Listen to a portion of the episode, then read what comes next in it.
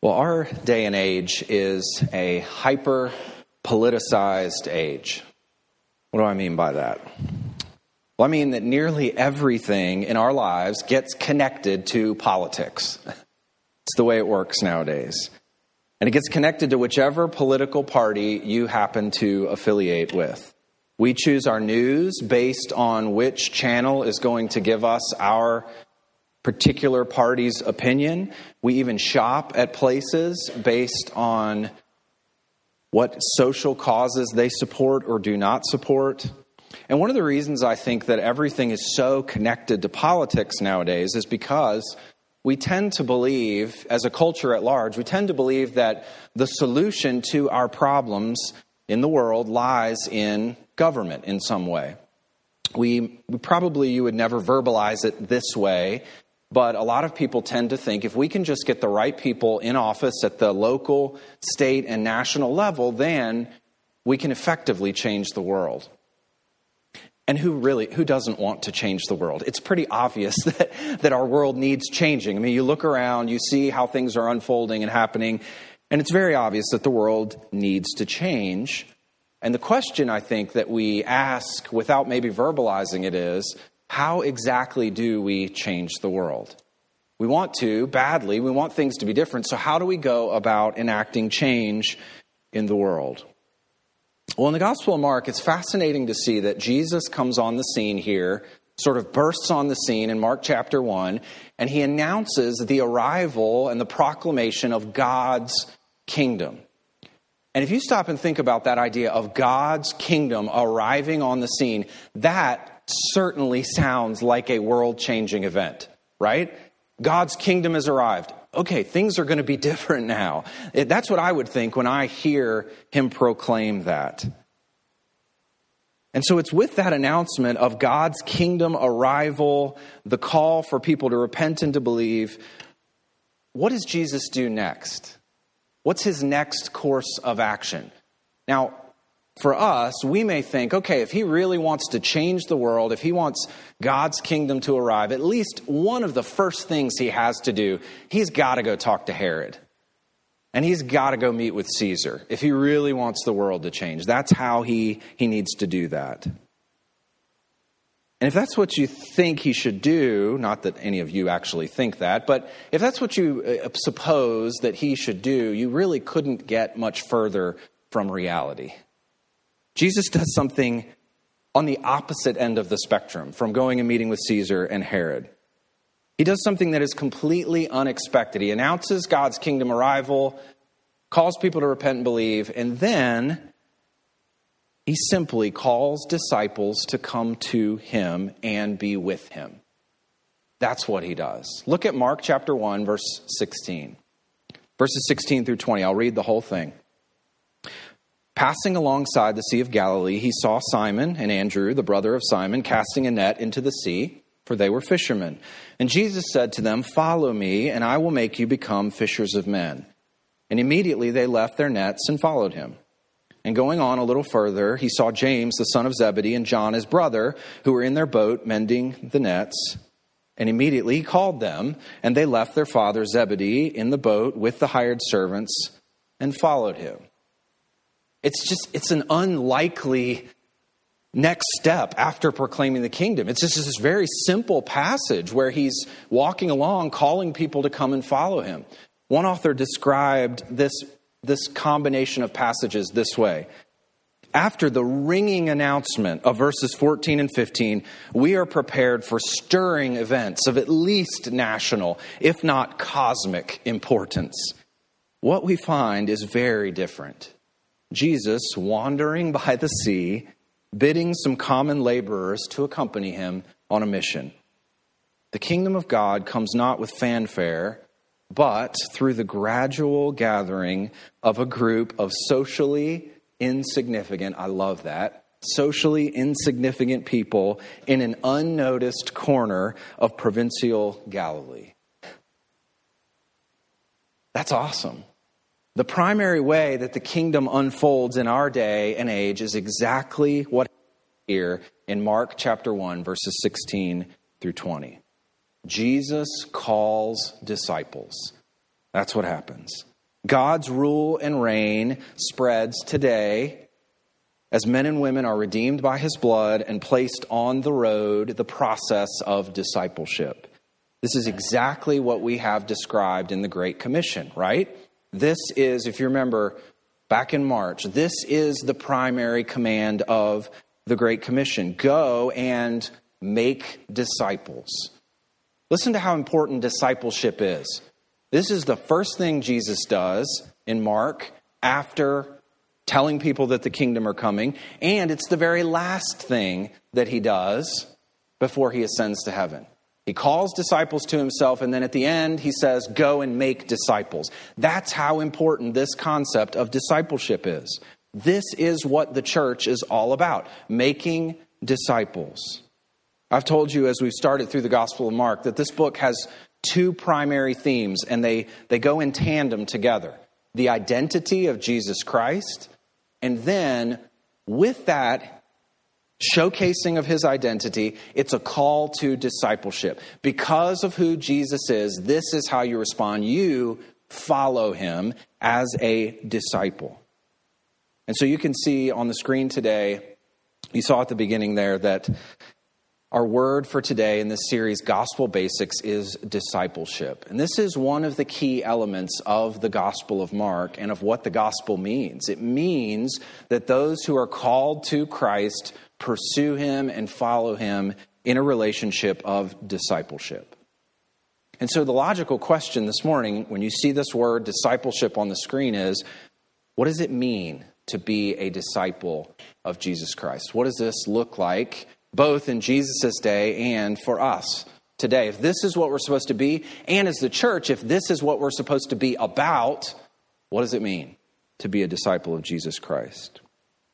And what you see here in verses 16 to 20 is a very, a very simple story. Almost too simple to preach a whole sermon off of it in some ways. Jesus basically calls two sets of brothers to be his followers. And you, as you read through this passage, the guys were, they were just doing their thing. They were living their normal lives. They were workers. They were fishermen on the Sea of Galilee. They're cast, they're in the middle of casting nets. They're working with the hired servants for the family business. And Jesus interrupts their normal existence, calls them to join him in his ministry, and sets them on the road of being a follower of Christ. And so, throughout the Gospel of Mark, we're going to see the meaning of discipleship unfolded. This is one of the things that I really want you to see throughout this Gospel. What does it look like to be a follower of Jesus Christ? But today, in verse 17, is what we're going to key in on. In verse 17, there are, there are two uh, actions, two ongoing actions that Jesus gives to his disciples here. And this, these really summarize what it means to be a follower of Jesus Christ. So, today, two ongoing actions of those called to be disciples of Jesus Christ. The first one of these is found at the beginning of verse 17. There it is. Following. Following. Both of these have ing at the end. These are ongoing actions. Look at verse 17. Jesus said to them, Follow me. So, what does it mean to follow Jesus? What does this look like? Three things that this looks like for you this morning. First of all, following Jesus is personal. It's personal to follow him. The master and disciple relationship was very common in the ancient world. We've already talked about this a little bit. This was normal for a master and a teacher to have followers who went after him. But what happens here in this passage is very, very unique. See, normally you would have a rabbi, you would have a teacher, and a student would approach the teacher, the rabbi. They would identify someone that they want to learn from. They would approach the teacher and they would say, Can I be your disciple? Can I be your follower? And ultimately, in that relationship, they were seeking out a teacher who could instruct them in the Old Testament law. The ultimate goal, the pinnacle of being a disciple was to learn the Old Testament law. That was what it was all about to be a disciple of a particular rabbi. Jesus here is acting in the authority of the kingdom that he's begun proclaiming. And you can see here that he initiates the discipleship relationship. He goes along the Sea of Galilee and he calls to both of these brothers and initiates that relationship. And he did not call them to come to him and to study the Old Testament law necessarily. That wasn't the ultimate pinnacle and the goal of his instruction. He called them to come and be with him. The goal of his instruction was that he would demand all of their lives and he would demand all that they are, and they would have a close personal connection with him as the teacher. The master disciple relationship was centered on the person of Jesus. He is the goal. And in many ways, here, Jesus is more like a prophet than a rabbi or a teacher. He's calling and demanding them to come and to follow him. And you can see here in this passage, you can see in verse 20, immediately he called them and they left their father Zebedee in the boat with the hired servants and followed him. They dropped everything on the spot and came after Jesus and followed him. They were immediately with him and they were at his disposal. So, being a disciple of Jesus Christ is a personal connection to him as the teacher, as the leader. But it's also a process. It's personal and it's a process. Being a good disciple doesn't happen overnight. These guys weren't immediately mature followers of Jesus. I don't even think they really understood what this meant at the time fully. I, I, guarantee you they didn't understand what it meant. Look at the wording in verse 17 Follow me, and I will make you become. Right? They're not immediately full disciples. They're going to be entering in to a process of growth and change. And as you read through the Gospel of Mark, oh, you see this process of growth and change in these disciples, these followers they struggle. they struggle with fear, they struggle with mistrust, they struggle with self centeredness. There's that great passage, several of them, where Jesus tells them he's going to go to the cross, and they begin talking about who's the greatest among them. Could you be more self centered in your discipleship? These guys are going to need to be rebuked over and over again, and they're going to be challenged to live as true followers of Jesus Christ. And when you see that through the Gospel of Mark, it helps us to understand that being a disciple of Jesus is a process. And let me encourage us this morning to remember that as we deal with one another. Discipleship is a process, and it's very easy at times to get frustrated with one another. Because we tend to think, ah, oh, you're not as far along. I wish you wouldn't do that. I wish you wouldn't sin in that way. It's very easy to get frustrated with one another. But let's keep in mind here the grace that God has shown to each of us and the fact that He is working in you and in me and in all of us together as we mature in disciples. Now, that certainly doesn't mean we ignore sin and we just sort of overlook it. That's what it we help one another with that because we want to mature in the process of discipleship. We point out sin that we see in one another's lives because I want to know if I if I'm messing up. I want you to tell me so that I can mature in this growth process. And parents, let me just exhort you as a parent myself. This is so important for us to remember as we're working with our kids and as we're discipling our kids. Parenting is a process of making disciples. That's the goal of parenting. Our kids come to us broken, just like you came to your parents broken. They come to us broken, they come to us fallen. And when they are saved, when they enter into this relationship with Jesus Christ, they begin the process of being put back together into whole human beings, mature disciples. That's where they're at. That's what they're pursuing. That's what they're going toward. And so be patient with them as God does his work in them, just like he's done his work in you and I. And so, because discipleship is a process, it's a journey, we often have no idea exactly where this process is going to take us. You and I don't know where we're going to be two, three, five, ten years from now in this process of discipleship. But wherever you are in this process, even this morning, the primary consideration is that you are committed to the Master personally and that you're going to follow closely to him in this process no matter what. One author who I really enjoy described the process of discipleship this way. Eugene Peterson said, There is a great market for religious experience in our world. That's so true. We're always after the latest thing that's going to accelerate our growth rate, our discipleship. This is the key to what you really need to do as a disciple. There's a great market for that in our world. There's little enthusiasm for the patient acquisition of virtue, little inclination to sign up for a long apprenticeship in what earlier generations of Christians called holiness. It's a, a long apprenticeship, it's a patient acquisition of virtue. So don't shortchange the process. Your character will not shine the beauty of Jesus Christ overnight. Neither will your kids, neither will your grandkids. Give yourself to the slow and steady process of spiritual progress. So, discipleship is a personal relationship with Christ, it's a connection to the Master, it's a process, and then that process is often going to be painful. It's going to be painful with opposition. Opposition from inside yourself, from your desires, and opposition from without.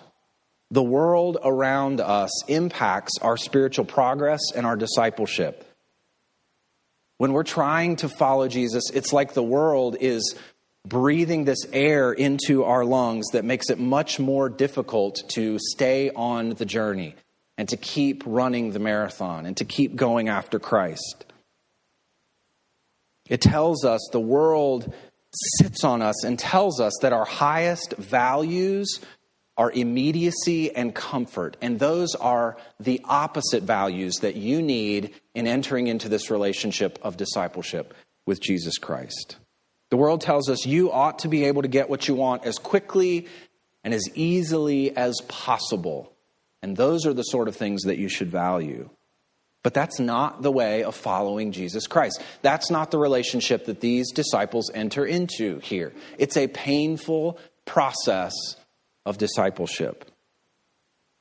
Christ calls us to come and to die, to die to ourselves each and every day and to spend our lives, the exciting moments, the dull moments, and everything in between, to spend our lives dying to self and pursuing Him in this process. Like a dog is attached to the heel of his master, that's how we're supposed to be with our Savior. We follow Him, we stay close to Him, even if the road gets difficult. The same author, Eugene Peterson, described Christian discipleship and growth as a long obedience in the same direction. That's exactly what it is. There's no microwave setting on discipleship. It's a plodding endeavor with much opposition from yourself and from the world around you. And it's a painful process. But here's the thing about the process when I describe it in this way, maybe it's like, I don't know that I want to be on, I don't know that I want to be on this journey and this long obedience in the same direction.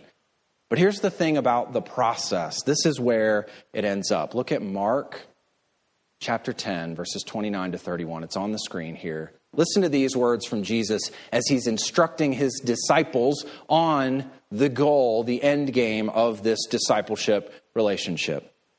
Jesus said, Truly I say to you, there is no one who has left, denied self, and left house or brothers or sisters or mother or father or children or lands for my sake and for the gospel, who will not receive a hundredfold now in this time houses and brothers and sisters and mothers and children and lands with persecutions and in the age to come eternal life but many who are first will be last, and the last first.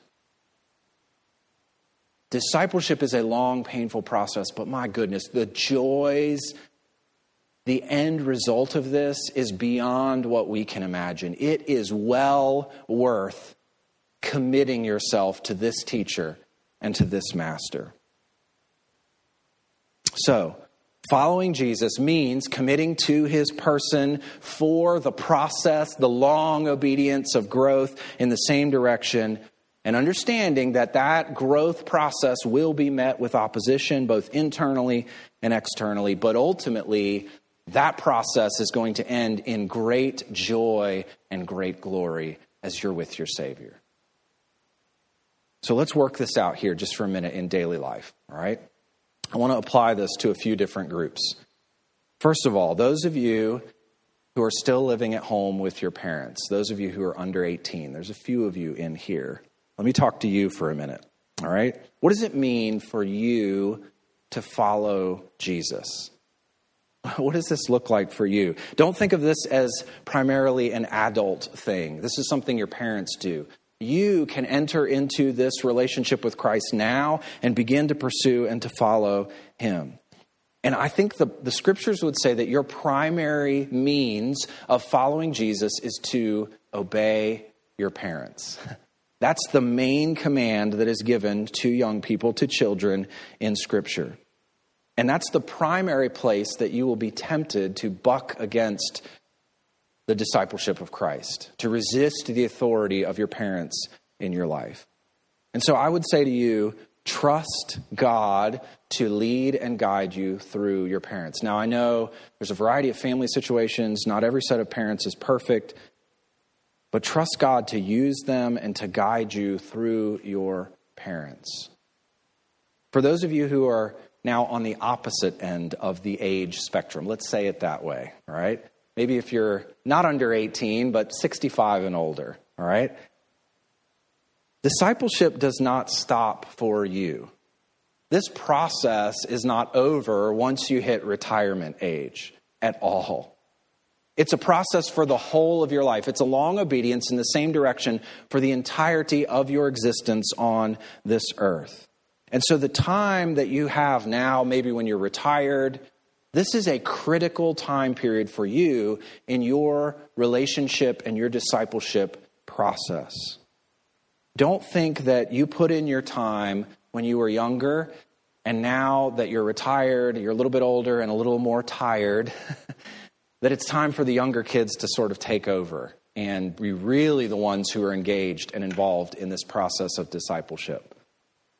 The reality is, is that the young people of this church, the young parents, the young single people, the teenagers, all of us, we need you. We need your steady hand, your long growth in the same direction. We need your experience. We need your wisdom. We need your counsel.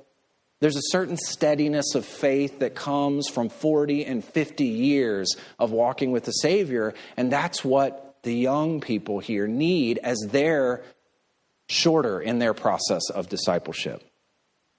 There's nothing more inspiring to a young believer than to see someone who has walked with Jesus for 40, 50, or 60 years, who's taken their painful lumps, but is still aggressively putting sin to death and passionately pursuing their Savior in relationship with Him. There's nothing better than that, and there's nothing more strengthening to the church than that. And that's why Paul tells Titus to have the older and the younger together in community. Because we all need one another in this process of discipleship. So keep following and helping others to follow. That's what we're here for. That's why we're together. But following is not just something you do personally in your relationship with Christ, and it's not just something we do for one another in the church. There's another aspect to being a disciple of Jesus Christ, and that's the second ongoing action here of disciples. We follow and we fish. We follow and we fish. Look at verse 17. Jesus said to them, Follow me, and I will make you become fishers of men. Christ's method of expanding his kingdom and announcing his gospel is, is very strange and very wonderful. And in many ways, this is a very odd thing for Jesus to say to his disciples here. It's amazing that Jesus calls broken, in process people to join him to do some of the same things that he did, to be in this process of discipleship, but also to preach and to proclaim and to share his kingdom, his kingdom's arrival with others.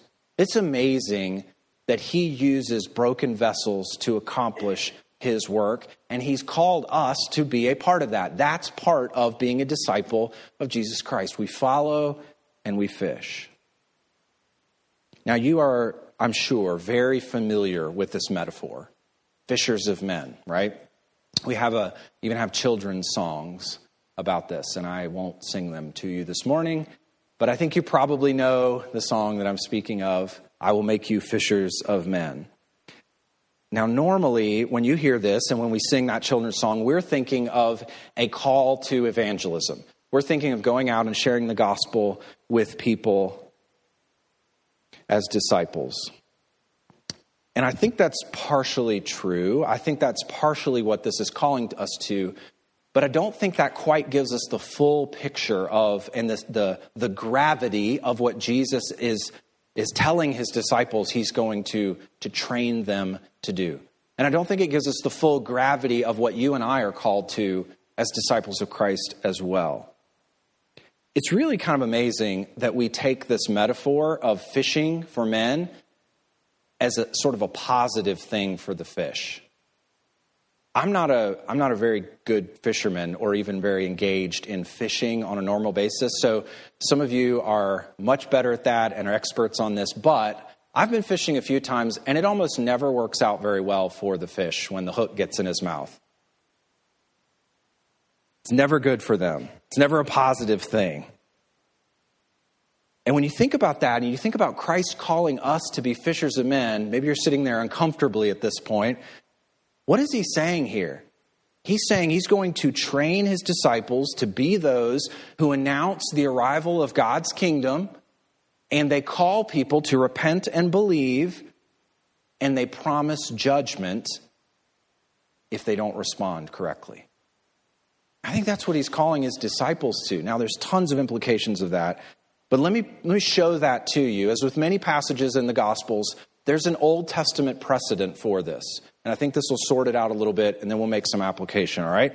So turn over with me to Jeremiah chapter 16. Jeremiah 16 and verse 14, and we're going to read a little bit here. And we'll try to work this out and explain it. And I think it'll, it'll help you to understand how, how much gravity Jesus puts into calling his disciples to be fishers of men. I think we sort of think of this as a flippant thing that we do, and it's nothing like that at all. This is serious business, all right? Jeremiah 16 here, look at verse 14. Israel, you know, is sinning, worshiping idols, goes into exile. Verse 14, therefore, behold, the days are coming, declares the Lord, when it shall no longer be said, As the Lord lives, who brought up the people of Israel out of the land of Egypt, Here's what's going to be said. But as the Lord lives, who brought up the people of Israel out of the north country and out of all the countries where he had been he had driven them, for I will bring them back to their own land that I gave to their fathers. Right? So that sounds pretty good. That sounds positive. God's going to bring the people of Israel back to the land. Okay? So sounds good. Let's keep reading a little bit. Behold, verse 16, I am sending for many fishers. I think this is one of the places this metaphor that Jesus uses is coming from. Behold, I am sending for many fishers, declares the Lord, and they shall catch them. And afterward I will send for many hunters, and they shall hunt them from every mountain and every hill and out of the clefts of the rocks. For my eyes are on all their ways, they are not hidden from me, nor is their iniquity concealed from my eyes. But first I will doubly repay their iniquity and their sin, because they have polluted my land, the carcasses of their detestable idols and have filled my inheritance with their abominations. So it sounds pretty serious there. These fishermen are going to go out and they're going to literally bring judgment on these people God's judgment for their sin. They're going to call people out in their sinfulness. Let's keep reading, though. Verse 19, O Lord, my strength and my stronghold, my refuge in the day of trouble, to you shall the nations come from the ends of the earth and say, Our fathers have inherited nothing but lies, worthless, worthless things in which there is no profit. Can man make for himself gods? Such are not gods. And then I think verse 21 is the key here. Therefore, behold, I will make them know this once I will make them know my power and my might, and they shall know that my name is the Lord. And I think when Jesus says, I'm going to make you fishers of men, I think he's referring to Jeremiah 16, and I think what's going to happen is these guys are going to go out, and by the way they live, and by the way that they preach, and the message that they give, people are going to know the power of God. They're going to know the name of God, and they're going to have to respond or face God's judgment. That's what he's calling his disciples to do. They are the fulfillment of this promise from Jeremiah chapter 16. Now, if you keep reading in the book of Jeremiah, you're a good Bible students, so you know Eventually, you get to the new covenant promises, the promises of good, goodness, and comfort and blessing on the people. And so I think when Jesus says the fishers of men here, he's talking about a two sided ministry that they're going to have. They're going to proclaim God's rule and reign, God's authority. They're going to call people to repent and to believe in Christ. And they're also going to point out their sin. And they're going to say, if you keep going down this road, this is not going to go well for you. And I think you see this in Mark chapter 6. You can see both sides of this here. Go to Mark 6, verse 7.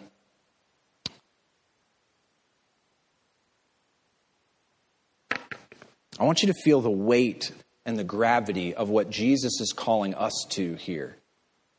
Mark chapter 6 and verse 7, this is where he sends his disciples out on sort of a training run of what they're going to do. Look what he says. And he called the twelve and began to send them out two by two, gave them authority over the unclean spirits. He charged them to take nothing for their journey except a staff, no bread, no bag, no money in their belts, but to wear sandals and not to put on two tunics. And look what he says. And he said to them, Whenever you enter a house, stay there until you depart from there. And if any place will not receive you, and if they will not listen to you when you leave, Shake off the dust that is on your feet as a testimony against them. Judgment there as they proclaim the kingdom. And look at verse 12. So they went out and proclaimed that people should repent, but at the same time, mercy. Look at verse 13.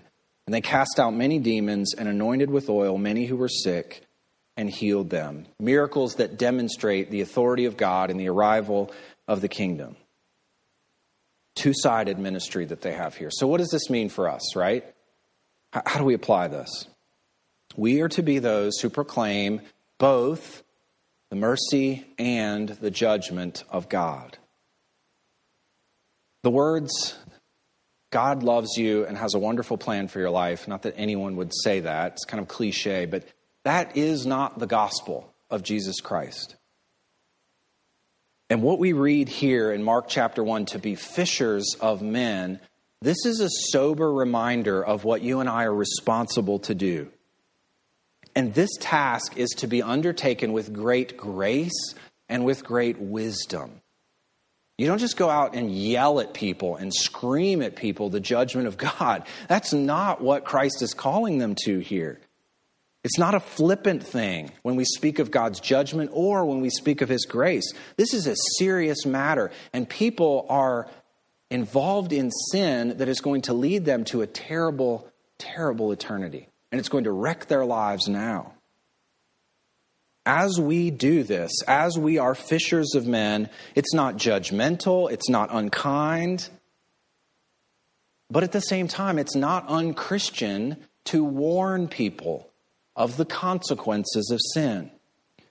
This is one of the things that the church is supposed to do to be a light to our country and to our world that says, listen, your passionate pursuit of sin will end not good for you. And we say it with grace and we say it with wisdom and kindness, but this is not going to go well for you. And I love you, and I want you to respond to Christ's authority and his command to repent and believe. Pursuing sin in this way is ultimately going to lead to destruction in this life and eternity without Christ in the next life. Our message is offensive in many ways, but let's not be personally offensive as we share this message.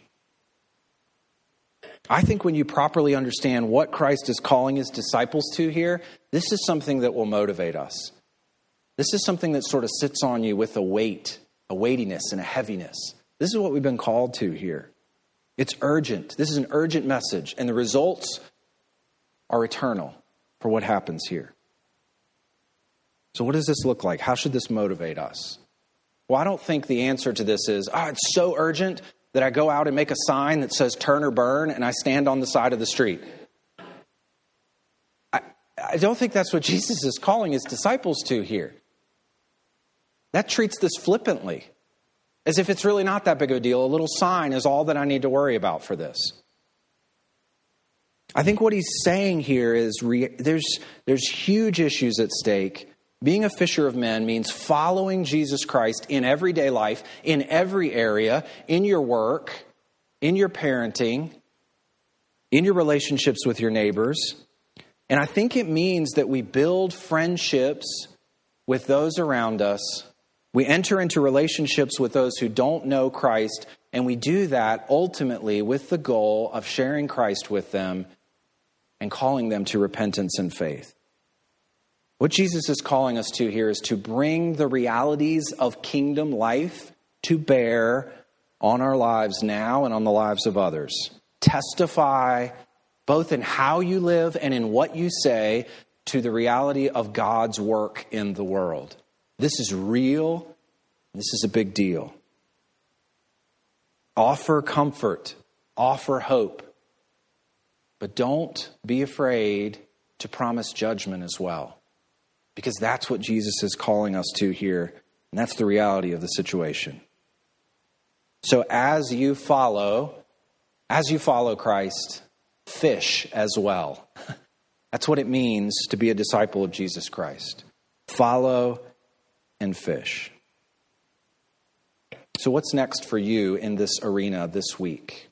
What does this look like for you? I can't answer that question. What step do you need to take next in your life to follow more passionately, to fish more faithfully?